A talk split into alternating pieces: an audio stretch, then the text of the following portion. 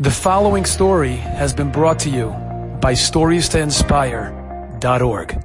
I remember a certain person, they said there was a, the caterer was catering their Shabbos Sheva Brachas. And the person, oh, they botched up the meal. They forgot the cholent. The chicken wasn't good. Can you imagine Shabbos Sheva Brachas? You have the other family and, ooh, it's a lot on the line, right? And all of a sudden the food's coming out and it's, it's not so good. And then you're like, at least there's cholent. And then there's no cholent. So you can imagine afterwards, it was like, should I pay the caterer? I, maybe I should deduct some money. But the caterer was somebody local, or somebody who was a, a, a friend. And the person said, what am I going to do? Over $300? What am I going to? Save myself $300? And then what? I won't be able to look the person in the face.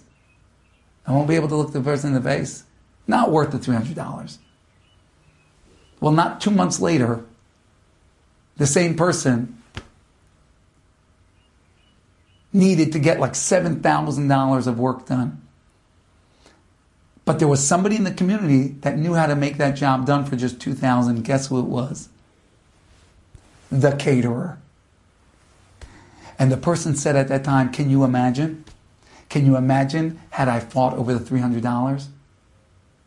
I would have lost out the $5,000 that the person was able to save me later.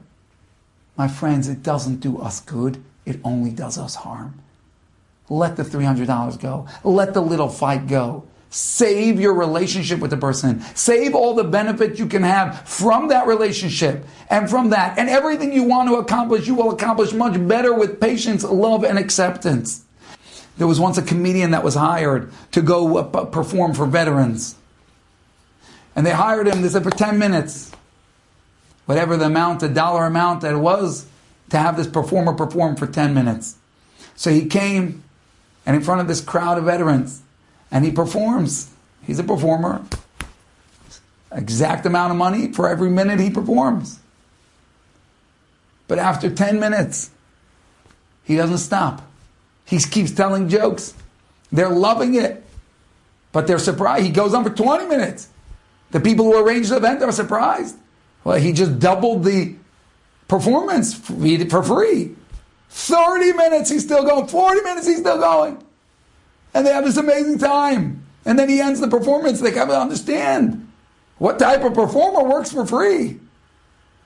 So they said to him afterwards, well, what happened? We only hired you for 10 minutes. Why did you perform for 40 minutes? He said, I'm going to tell you why. Because sitting in the front row were two veterans. One was missing his right hand, and one was missing his left. And they were sitting side by side.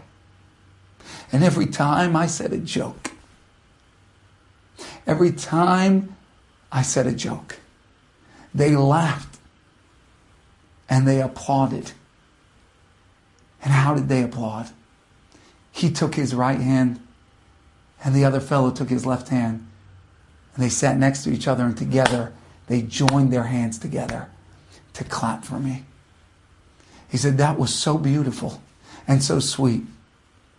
I said, I'm not stopping telling jokes. I'm going to keep on telling jokes so I can keep seeing those two fellows clap. I want to see them clapping together. I'll keep telling jokes. That's how Hashem looks at us.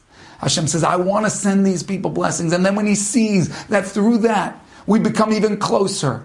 And we realize that we need each other. And we realize that every one of us is valuable and we're never going to let each other go. And we're going to clap, we're going to clap together. And if we're going to be a Jewish people, we're going to be a Jewish people together.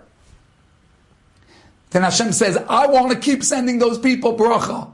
I want to keep sending them blessing. Because I want to keep seeing them clap together. I want to see those Jews living together, loving each other. I want to see those people managing their fights and frustration in a way that leads to productive future relationships instead of divide. Send those people more blessings.